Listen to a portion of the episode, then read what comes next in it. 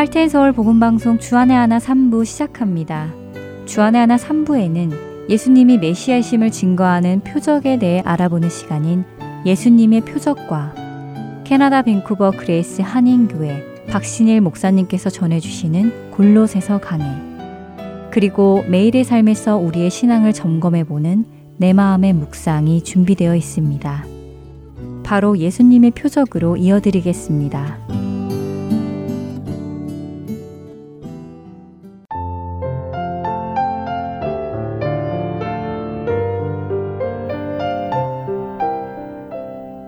애청자 여러분 안녕하세요. 예수님의 표적 진행의 민경훈입니다.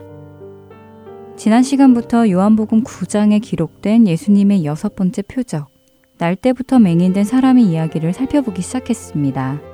지난 시간에는 요한복음 9장의 표적을 이해하기 위한 사전 지식을 나누었는데요.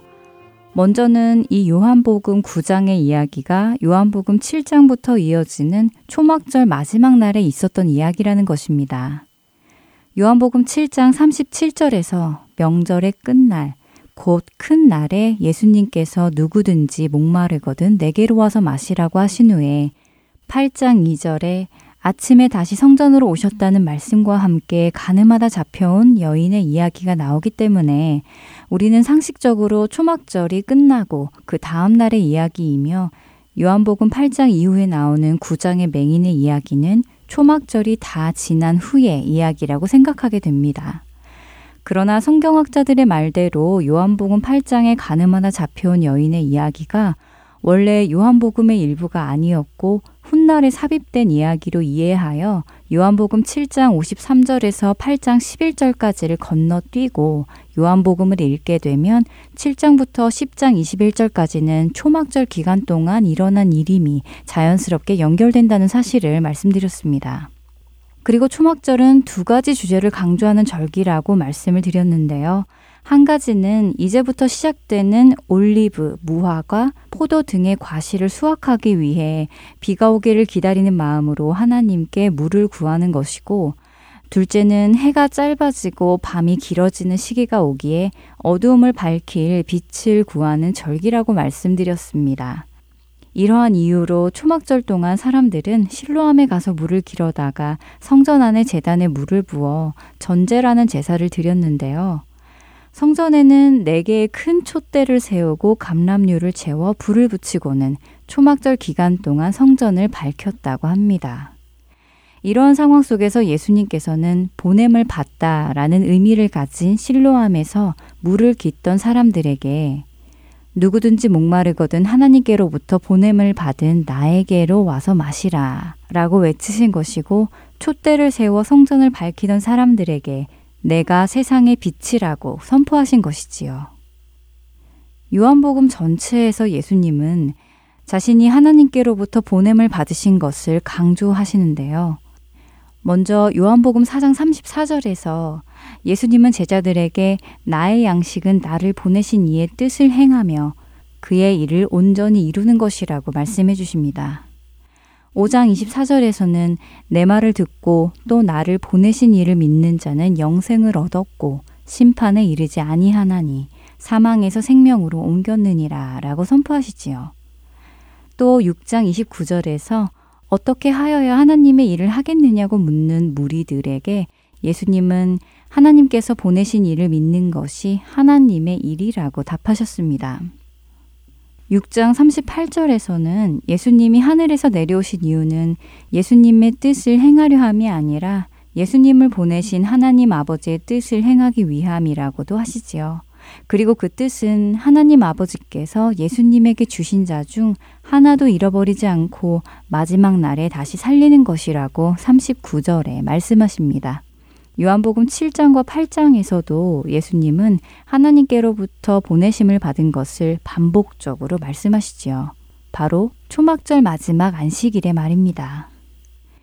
그리고 그 마지막 안식일인 요한복음 9장에서 예수님은 날 때부터 맹인된 사람을 만나셨습니다. 제자들은 날 때부터 맹인된 사람이 맹인인 이유가 그의 부모의 죄 때문인지 자기 자신의 죄 때문인지 궁금해 했는데요. 그래서 예수님께 그 이유를 여쭈었지요. 그러나 그런 그들의 질문에 예수님은 3절에서 이렇게 대답하십니다. 예수께서 대답하시되 이 사람이나 그 부모의 죄로 인한 것이 아니라 그에게서 하나님이 하시는 일을 나타내고자 하심이라. 이렇게 말씀하신 예수님은 4절과 5절에 다시 한번 예수님께서 보냄을 받으신 분이심을 말씀하시고 예수님께서 세상의 비침을 말씀하시지요. 그리고는 특이하게도 땅에 침을 뱉어 진흙을 이겨 맹인의 눈에 바르신 후 그에게 실로한 못에 가서 씻으라고 명하십니다. 맹인은 예수님의 그 말씀을 따라 실로함에 가서 씻었고 밝은 눈으로 돌아왔다고 7절은 말씀하시는데요. 요한복음 9장에 등장하는 맹인은 복음서에 나오는 다른 맹인들과는 다른 특별한 맹인이었던 것 같습니다.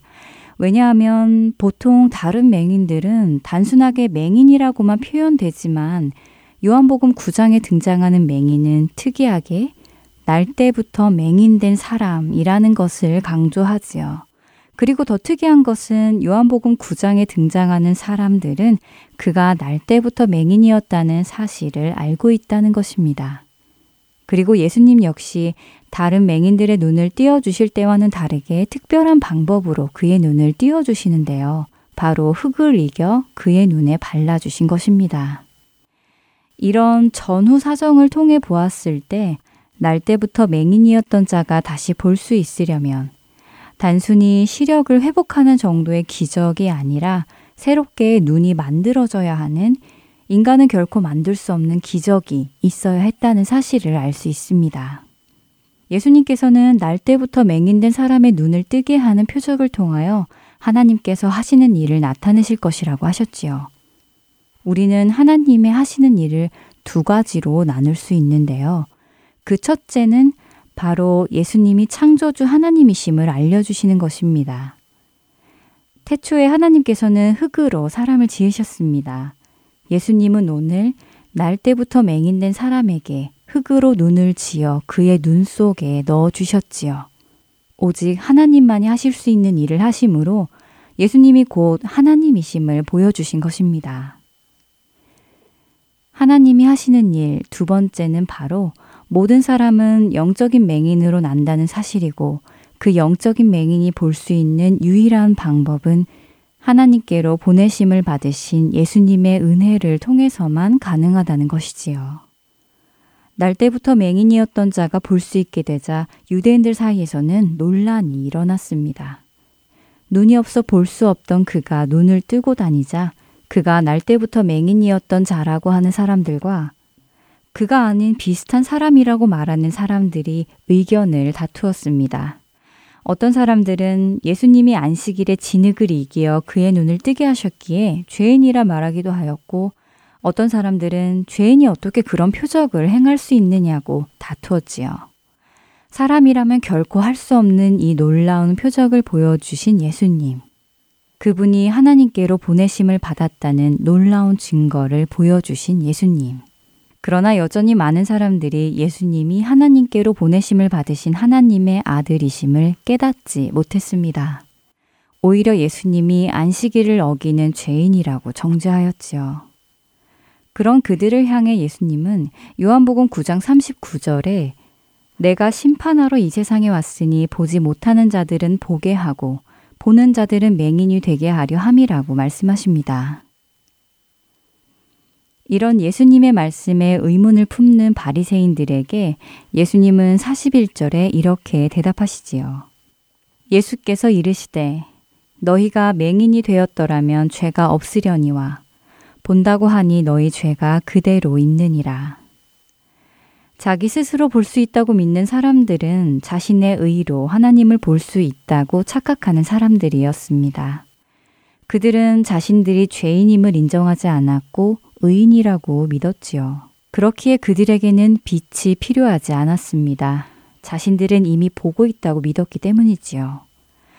그러나 자신이 맹인인 것을 아는 사람, 곧 자기 자신이 어둠 속에 있다는 것을 아는 사람은 빛을 간구하게 됩니다.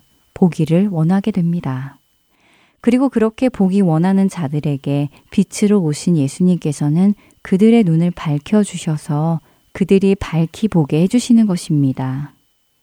날 때부터 맹인된 그 맹인의 눈을 띄워주신 예수님의 표적은 바로 죄 속에서 태어나 어둠 속에 살던 우리에게 새로운 눈을 띄워주시고 영원한 나라를 알게 해주시는 분이 바로 하나님의 아들이신 예수님이신 것을 알게 해주는 것입니다.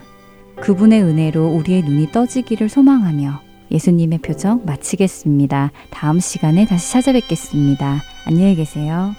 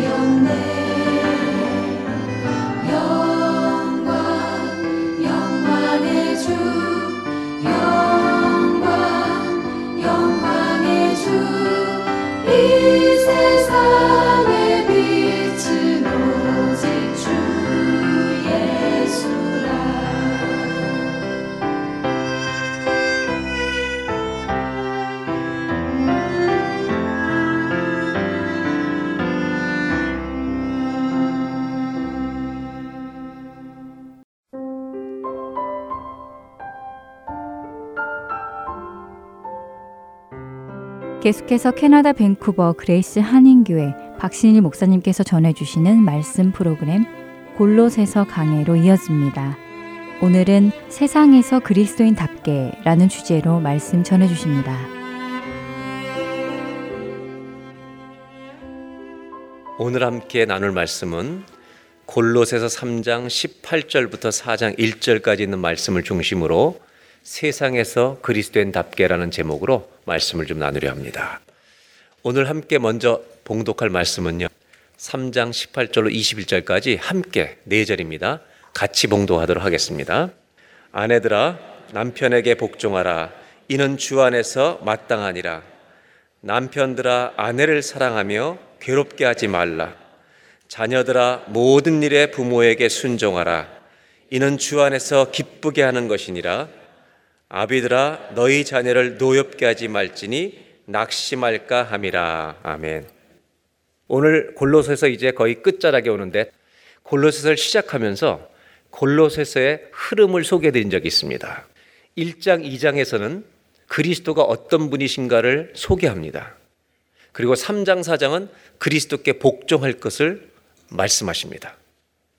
즉, 1장, 2장은 그리스도께서 우리를 위해 하신 일이 무엇인가를 우리가 바르게 알자는 것입니다.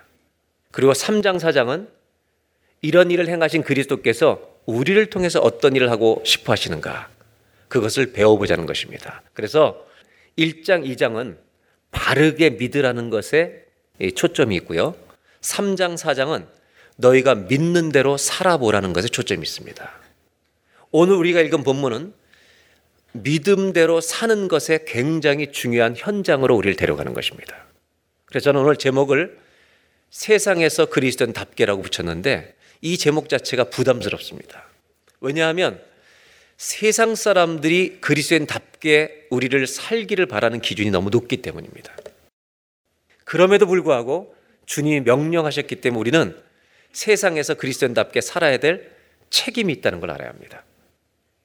그런데 그리스도인답게 사는데 주님은 오늘 성경에 두 가지의 우리의 삶의 현장을 얘기합니다. 첫째는 가정이고 둘째는 직장, 일터입니다. 우리가 그리스도인답게 가장 잘 살아내야 되는 곳은 여러분 세상이 아닙니다. 가정입니다. 이것이 가장 먼저입니다. 이 말은 거꾸로 말하면 가정에서 그리스도인답게 살 수 있다면 세상에 내놔도 될 만한 사람이다.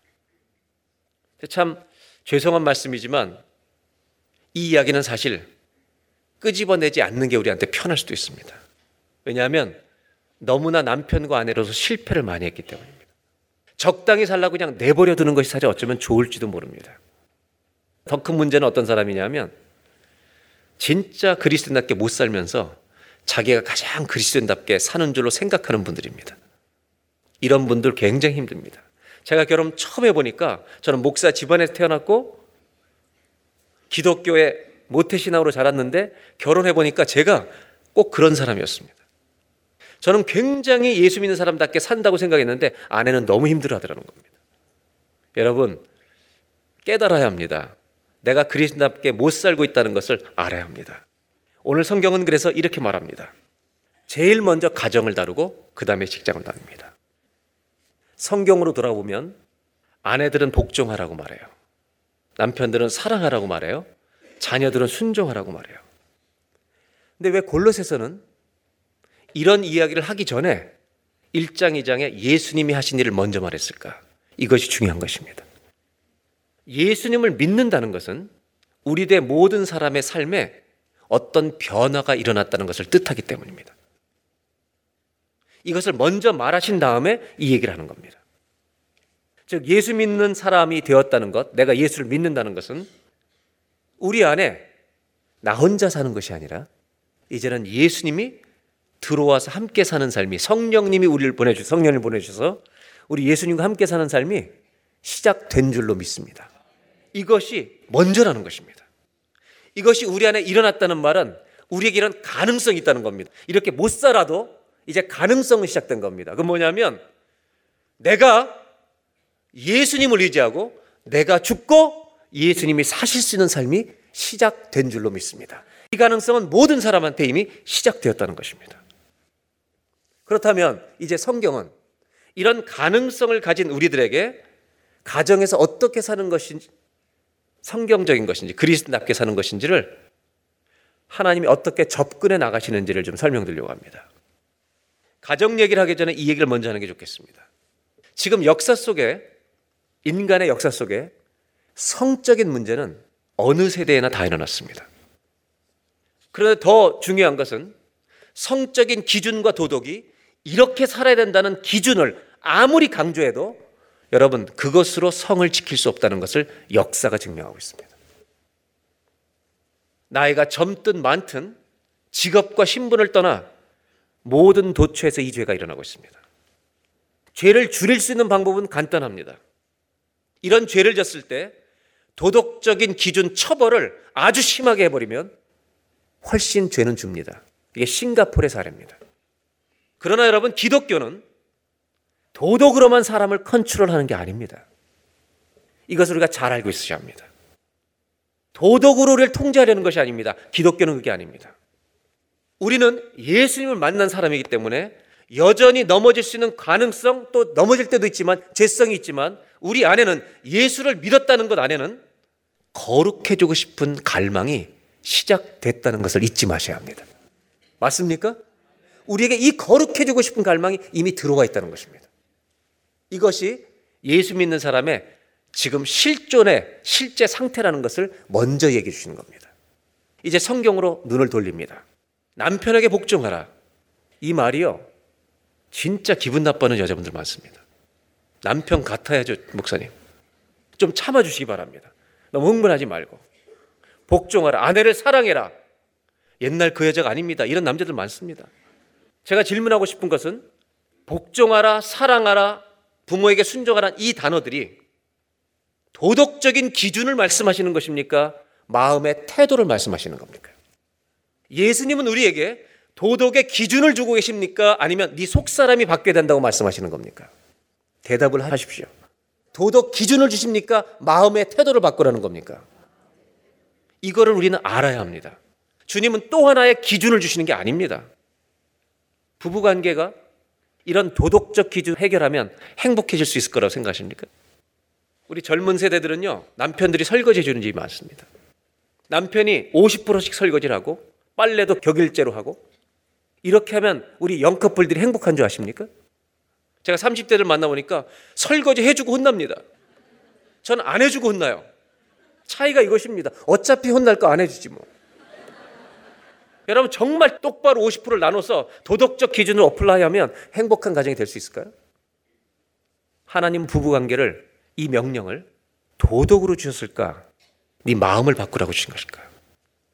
이미 남편에게 너무 실망을 많이 한 아내들에게 죽게 하듯 복종하라면요. 화부터 나지 않겠어요? 주님 살아보세요, 이 남자하고. 남편 같아야 복종을 하죠. 주님은 도덕을 가르쳐 주시려는 게 아닙니다. 그렇기 때문에 이 말씀은요, 우리에게 너무 과분한, 지나친 명령이 될 수 있습니다. 내가 감당할 수 없는 짐이 될 수 있다는 것입니다.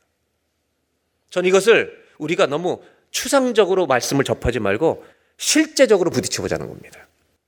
인간이 얼마나 죄성을 가진 인간이고 얼마나 약점이 많은 사람인지를 이해한다면 하나님 마치 우리에게 이렇게 말씀하시는 것처럼 들립니다. 결혼은 죄인과 한다는 걸 잊지 마라. 여러분, 결혼은 완전한 남자랑 하는 거 아닙니다, 여러분. 여러분이 꿈꾸던 남자가 아닙니다, 살아보면.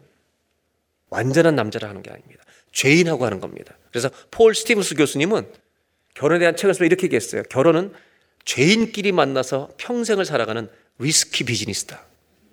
굉장히 데인저러스한 비즈니스다 이거. 그래서 어떻게 말씀하신 것을 들리려면 이렇게 죄인이고 불완전하고 실수를 많이 하는 배우자들과 함께 살면서 죽게 하듯 복종해라. 끝까지 이 여자만 사랑해라. 부모에게 끝까지 순종해라. 여러분 이것은요. 평생 손해보라는 얘기입니다. 가장 쉽게 표현하면 너 평생 죄인하고 결혼하는 거야. 너 손해볼 준비 돼 있니? 이걸 물어보시는 겁니다. 여러분 자신이 없어 정상입니다. 넌 손해볼 준비 돼 있냐? 왜? 네 남편과 네 아내가 불완전한 사람이다. 이게 과연 가능한 것일까요? 주님을 닮은 구석이 거의 없는데. 좀 닮았어야 그래도 손해 봐도 의미가 있지. 내 남편이 주님 닮은 구석이 조금이라도 있어야지. 그럼 복종하라는 말을 조금이라도 해보고 싶은 마음이 있는데. 이건 보통 손해가 아닙니다. 여러분, 주님은 오늘 이 말씀에서 도덕을 얘기하시는 게 아닙니다. 불완전한 사람끼리 사는데 너 손해 볼 준비 돼 있냐? 가장 할 수 없는 것을 하라는 것입니다. 도덕이 아닙니다, 여러분. 여러분, 도덕이 아닙니다. 윤리의 수준을 말하는 게 아닙니다. 여러분, 주님은 믿음을 요구하시는 겁니다. 주님은 우리에게 신앙을 요구하시는 겁니다. 여러분, 기독교 신앙은 윤리를 넘는 것입니다. 도덕으로 살면 못 산다는 겁니다. 사랑하는 아내를 아내를 사랑하지만 사랑하는 방법에서 자꾸 실패하는 남편들에게 말씀하십니다. 끝까지 사랑해라. 주님이 교회를 사랑하신 것처럼 목숨 걸고 사랑해라. 그럼 남편들도 할 말이 있습니다. 아, 이 여자가 돈이나 많았으면, 외모가 출중했다면, 주님 그래도 가능한데. 이런 엉뚱한 생각을 하는 남편들에게도 주님 말씀하십니다. 네 아내가 돈이 없어도 외모가 출중하지 않아도 끝까지 주님이 교회를 사랑하신 것처럼 사랑해라. 손해보라는 겁니다. 예수님은 도덕의 수준을 말씀하지 않습니다. 그 이상을 말씀하십니다. 왜 그렇게 말씀하시는지 이제 똑같은 이 본문을 가정에 대한 본문을 에베소서에 보시면 조금 더 이해가 됩니다. 에베소 5장 21절을 보겠습니다. 우리 다 같이 함께 봉동합니다. 그리스도를 경외함으로 피차 복종하라. 여러분 부부 사이에 서로 복종하기 전에 먼저 해야 될 일이 있다는 겁니다. 뭐를 먼저 하라는 겁니까? 그리스도를 경외하는 것을 먼저 하라는 것입니다. 여러분 주님을 사랑하십니까? 주님을 찬송하십니까? 그게 우리 안에 있느냐고 물어보시는 겁니다. 너희 정말 주님을 사랑하느냐? 주님을 찬송할 대상으로 정말 믿느냐? 주님을 경외하느냐? 그렇다면 부부끼리 서로 복종하라는 것입니다. 그리고 나서 22절에 이렇게 말합니다. 아내들이여 자기 남편에게 복종하기를 죽게 하듯 하라. 주님을 경외한다면 이렇게 하라는 겁니다. 23절 이는 남편이 아내 머리 됨이니 그리스도께서 교회 머리 된 것 같음이니 여러분 이게 무슨 말이냐면 가정의 질서를 위해서 네가 머리가 되지 말고 남편을 머리로 세우라는 것입니다. 주님을 경외하면 이렇게 하라는 것입니다. 24절 다 같이 읽겠습니다. 그러므로 교회가 그리스도에게 하듯 아내들도 범사에 자기 남편에게 복종할지니라. 자, 25절입니다. 한 절 더 있습니다. 남자들만 다 같이 읽겠습니다. 결혼 안 한 사람들도 시작. 남편들아 아내 사랑하기를 그리스도께서 교회를 사랑하시고 그 교회를 위하여 자신을 주신 같이 하라. 얼마나 부담스러운 말입니까? 우리 이렇게 사랑 못 합니다.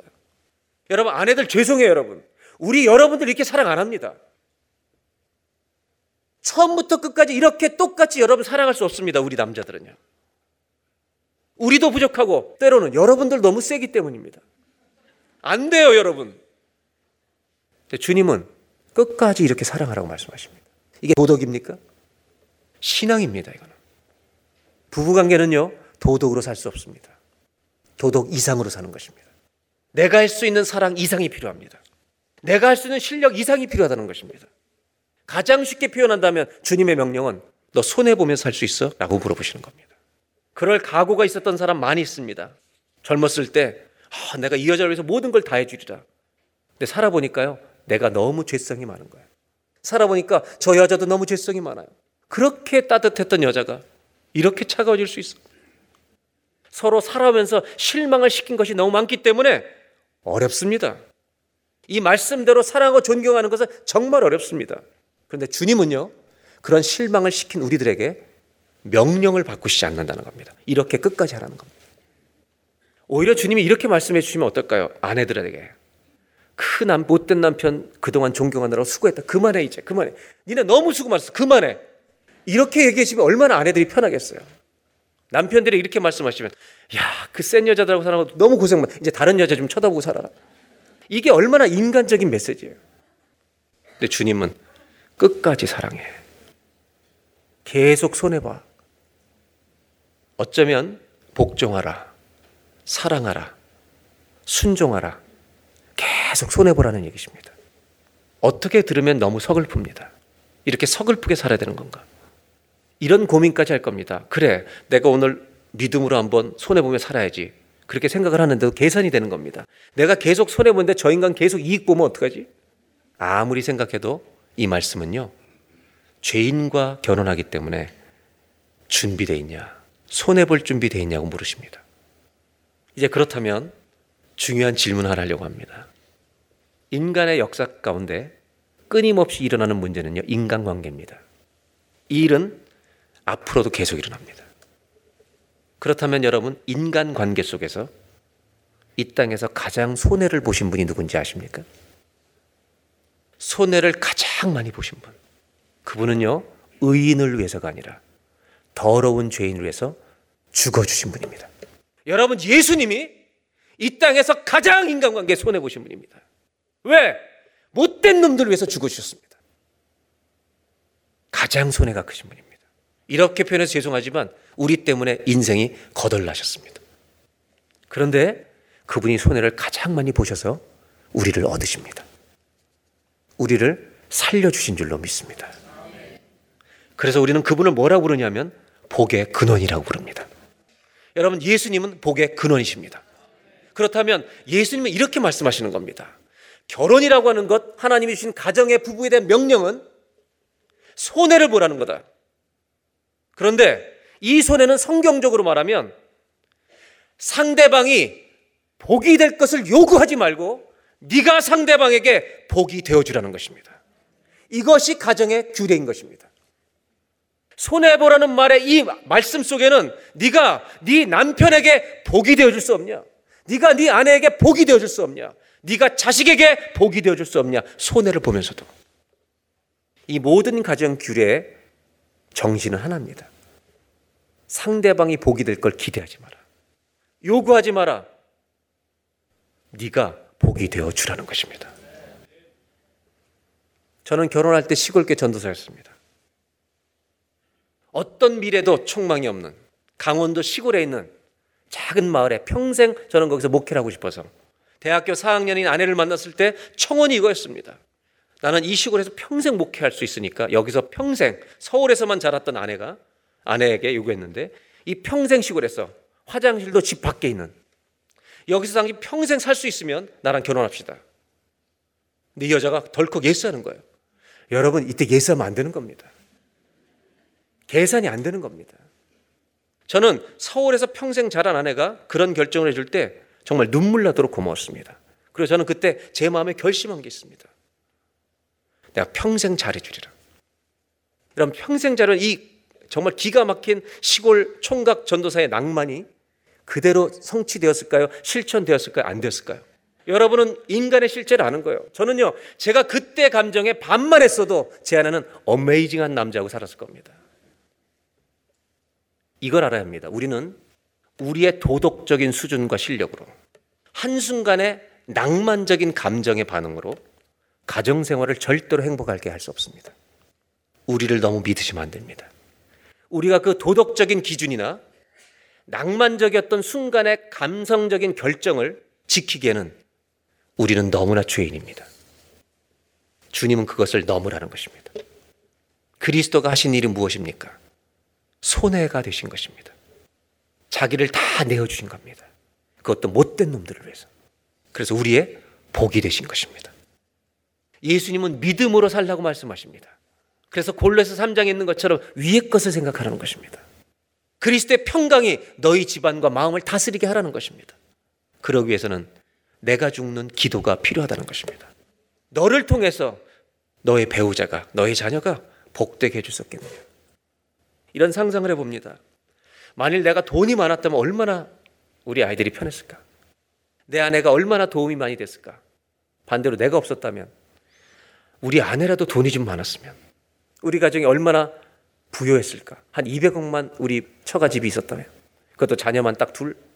그럼 100억은 내 건데 집도 사주고 차 사주고 공부 다 시키고 몰개지 하나 없고 그런 생각을 하면서 왜 나도 돈이 없는데 저 집도 돈이 없어? 이렇게 후회만 하고 살면서 어떤 남편, 어떤 아내가 되겠습니까? 없는 걸 알면 잘해주기라도 해야지. 여러분, 없으면 잘해주기라도 해야지. 여러분, 이거 못 살아도 되지만 알고는 있어야 돼, 여러분. 가진 것도 없고 영어도 못하면 잘해주기라도 해야지. 못 살아도 괜찮은데 알고는 있어야 돼, 여러분. 주님이 말씀하시는 것입니다. 있는 것과 없는 것이 행복을 결정하는 게 아니라는 겁니다. 주님을 믿는 것이 복이고 주님을 아는 것이 복이다. 주님을 경외하는 믿음 안에서 끝까지 사랑해주고 넘어져도 다시 사랑하고 끝까지 존경해 주려고 애쓰고 주님 닮은 구석이 하나도 없어도 10년 뒤에는 하나 나올 거야 이렇게 믿음으로 계속 잘해주는 믿음으로 살라는 것입니다. 주님은 말씀하십니다. 예수님 안에서만 할 수 있는 일이다. 안 믿는 사람이 부탁하시는 게 아닙니다. 네 안에 예수가 있기 때문에 그 예수님 때문에 네가 죽고 내가 살 수 있다.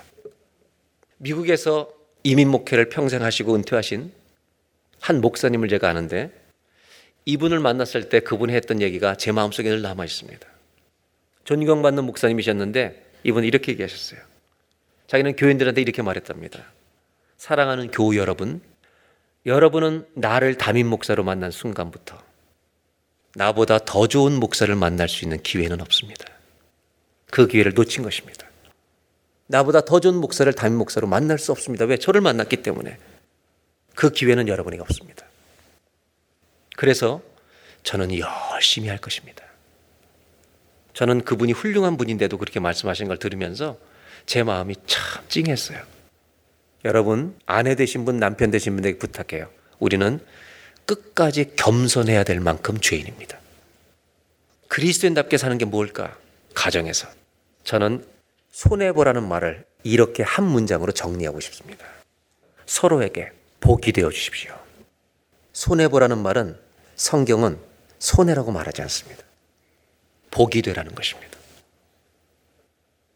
왜냐하면 예수님이 모든 손해를 입으시고 우리의 복이 되어 주기 때문에 이것은 도덕이 아닙니다.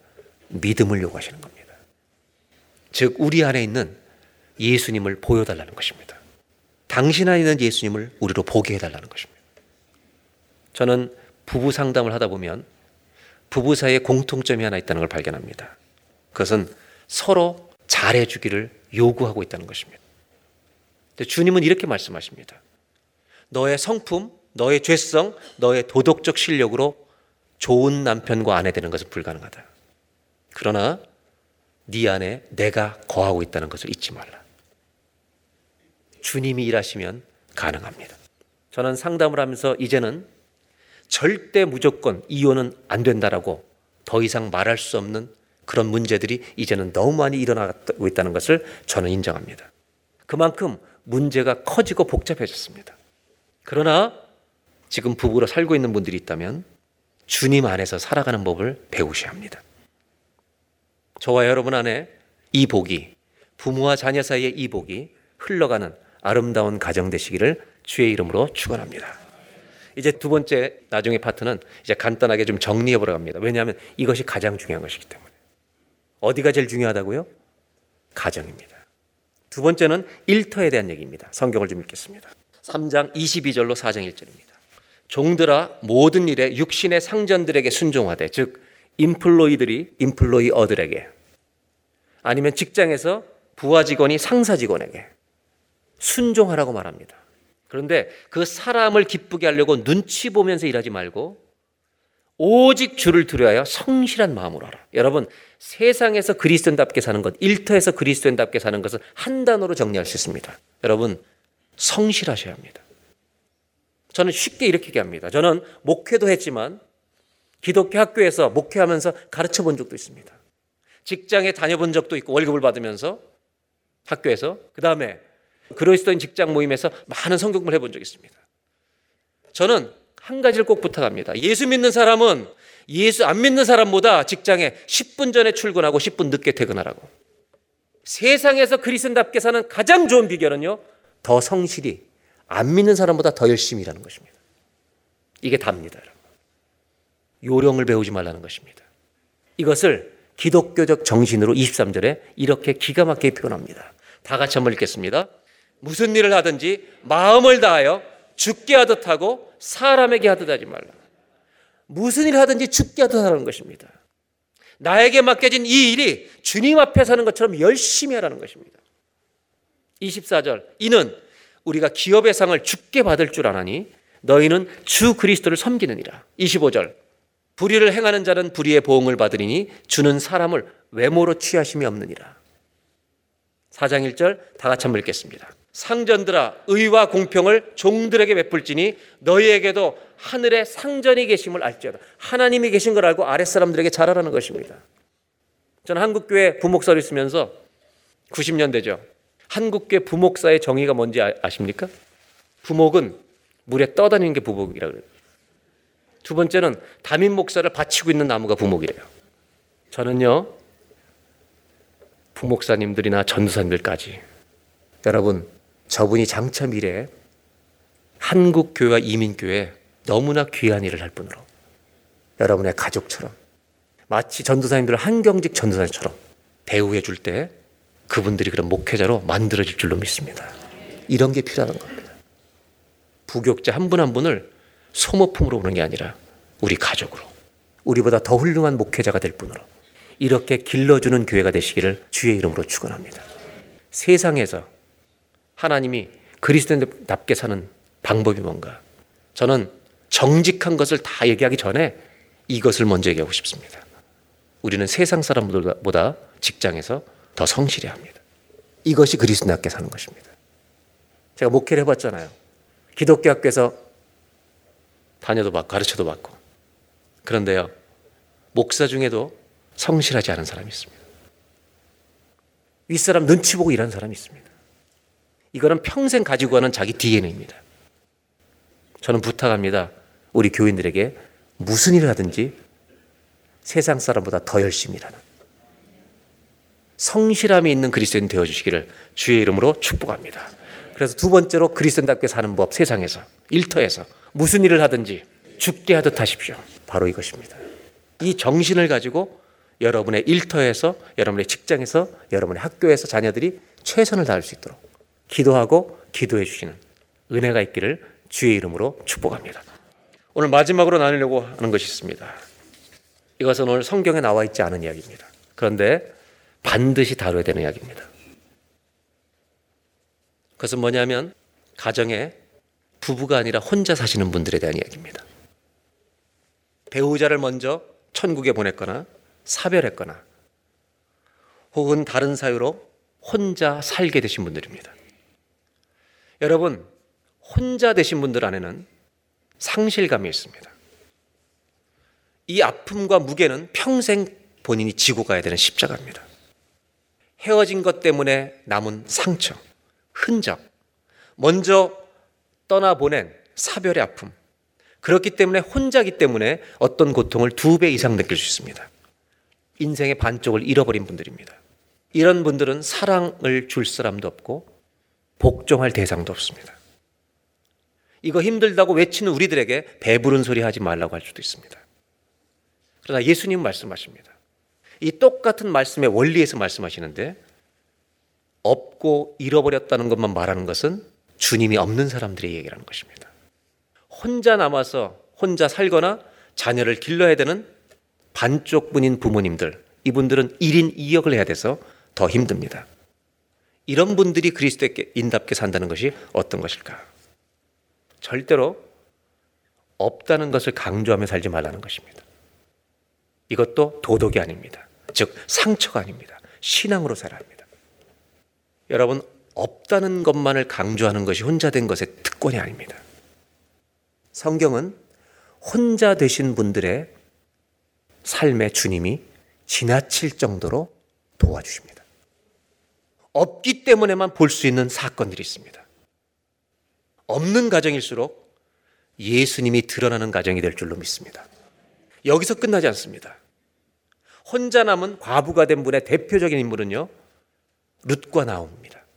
나오미는 모압 땅을 돌아오면서 이렇게 말합니다. 내가 풍족하게 떠났다가 빈손으로 돌아오게 됐다 말하면서 심지어 이 모든 책임을 여호와께서 이렇게 하셨다고 돌립니다. 저는 이렇게 내 인생을 망쳐버린 하나님에 대해서 원망을 토해내는 감정에 대해서는 100% 동의합니다. 어느 누가 그렇게 안 하겠습니까? 그런데 주님은 우리의 이 감정을 모르시는 분이 아닙니다. 더욱이 이 나오미는 자기도 혼자 됐는데 며느리도 아들이 다 죽어서 며느리도 혼자 된 이 이방 여자 과부 젊은 과부를 데리고 오는 것이 자기에는 두 배 짐이었습니다. 왜? 저주받은 것처럼 보일 수 있기 때문입니다.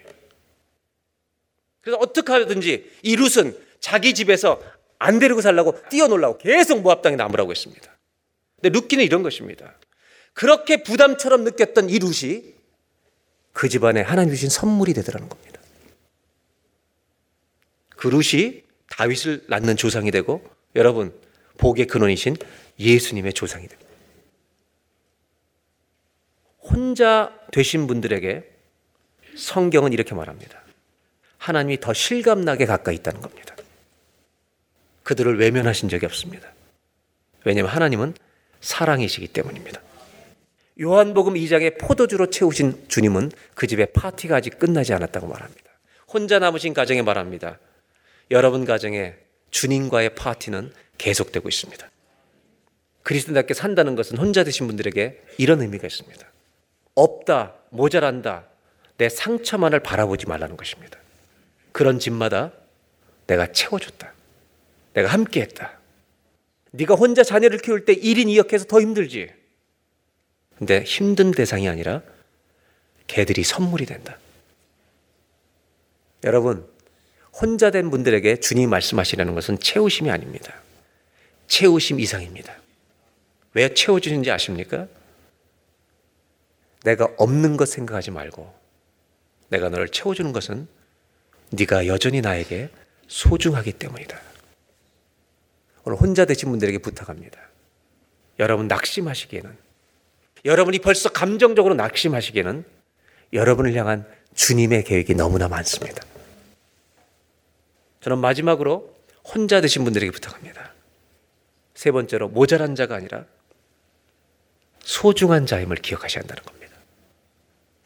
여러분 가정은 모자란 가정이 아닙니다. 주님이 도와주시는 주님으로 가득 채우시는 소중한 집안입니다.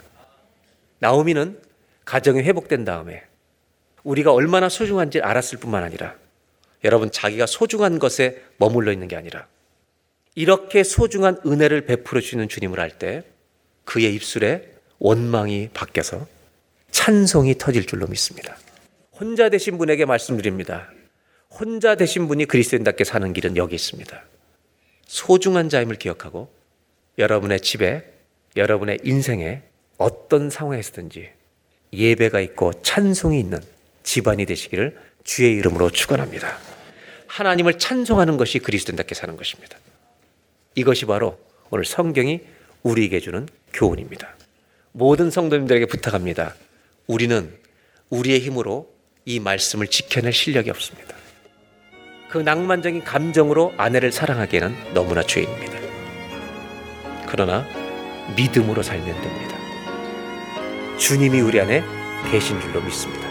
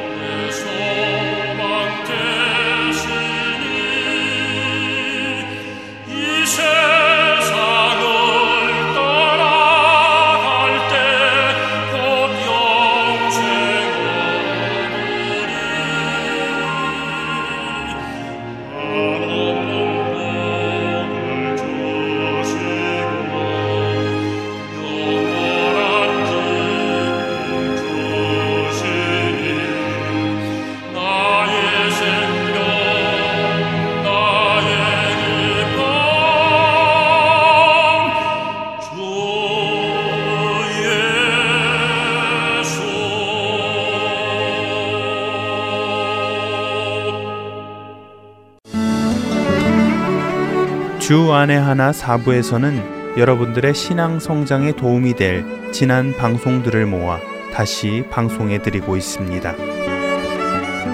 주 안에 하나 사부는 mp3 cd, 홈페이지, 팟캐스트, 그리고 스마트폰 앱으로 방송을 청취하실 수 있습니다. 자세한 문의는 하트앤서울 복음방송 사무실 전화번호 602-866-8999로 해주시면 됩니다.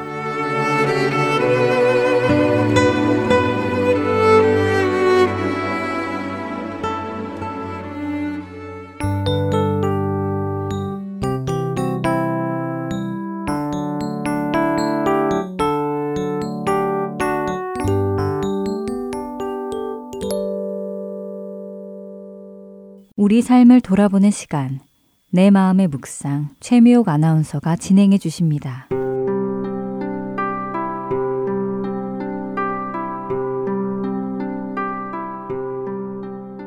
사랑하는 하트앤서울 복음방송 애청자 여러분, 여러분은 혹시 우리 삶 속에 허락되는 괴로움이나 고통, 그리고 환난과 핍박을 지나며 그것들을 이겨내는 것이 구원의 증거가 된다는 것을 생각해 보신 적 있으신가요? 사도 바울은 우리 삶 속에 허락된 공고한 시간에 대해서 어떻게 생각하고 있었는지 로마서 5장 3절부터 5절의 말씀을 통해서 이렇게 말씀하고 계십니다. 다만 이뿐 아니라 우리가 환난 중에도 즐거워하나니 이는 환난은 인내를 인내는 연단을 연단은 소망을 이루는 줄 알미로다. 소망이 우리를 부끄럽게 하지 아니함은 우리에게 주신 성령으로 말미암아 하나님의 사랑이 우리 마음에 부은 바 됨이니. 바울이 여기에서 나열한 단어들을 한번 생각해 보세요. 환난, 인내, 연단, 소망. 바울은 이 단어들을 순차적으로 나열합니다. 환난은 우리에게 인내를 가지게 하고, 인내는 우리를 연단하고, 그 연단은 우리로 소망을 가지게 한다는 말씀이지요. 하지만 말이 쉽지요. 인내. 그처럼 어려운 것이 어디 있으며, 연단. 받을 때마다 얼마나 아픈지 여러분과 저는 너무도 잘 압니다. 그러나 하나님의 자녀로서 환난이 가져오는 눈물과 땀의 과정인 인내와 연단이 쉽지는 않지만 결국 소망이라는 열매를 가져오기에 우리는 온전히 기뻐할 수 있다는 겁니다. 고통 속에서 진행되는 과정들이 주님을 닮아가는 성숙한 신앙인의 모습이 되기 위한 필수 과목이라면 소망이라는 열매는 잘했다고 주시는 상장이라고 할 수 있겠네요. 여러분은 이런 과정을 거쳐서 크나큰 시련 통과를 마치면 이렇게 외치실 수 있습니다. 나는 시험에 던져졌지만 이겨냈다. 나의 구원은 첨대다. 라고요. 얼마나 값지고 귀한 한마디인지 실감하실 수 있을 겁니다. 우리 모두 최선을 다해서 이 과정 잘 견뎌내고 상급받는 자의 자리에 서게 될 수 있기를 소원합니다.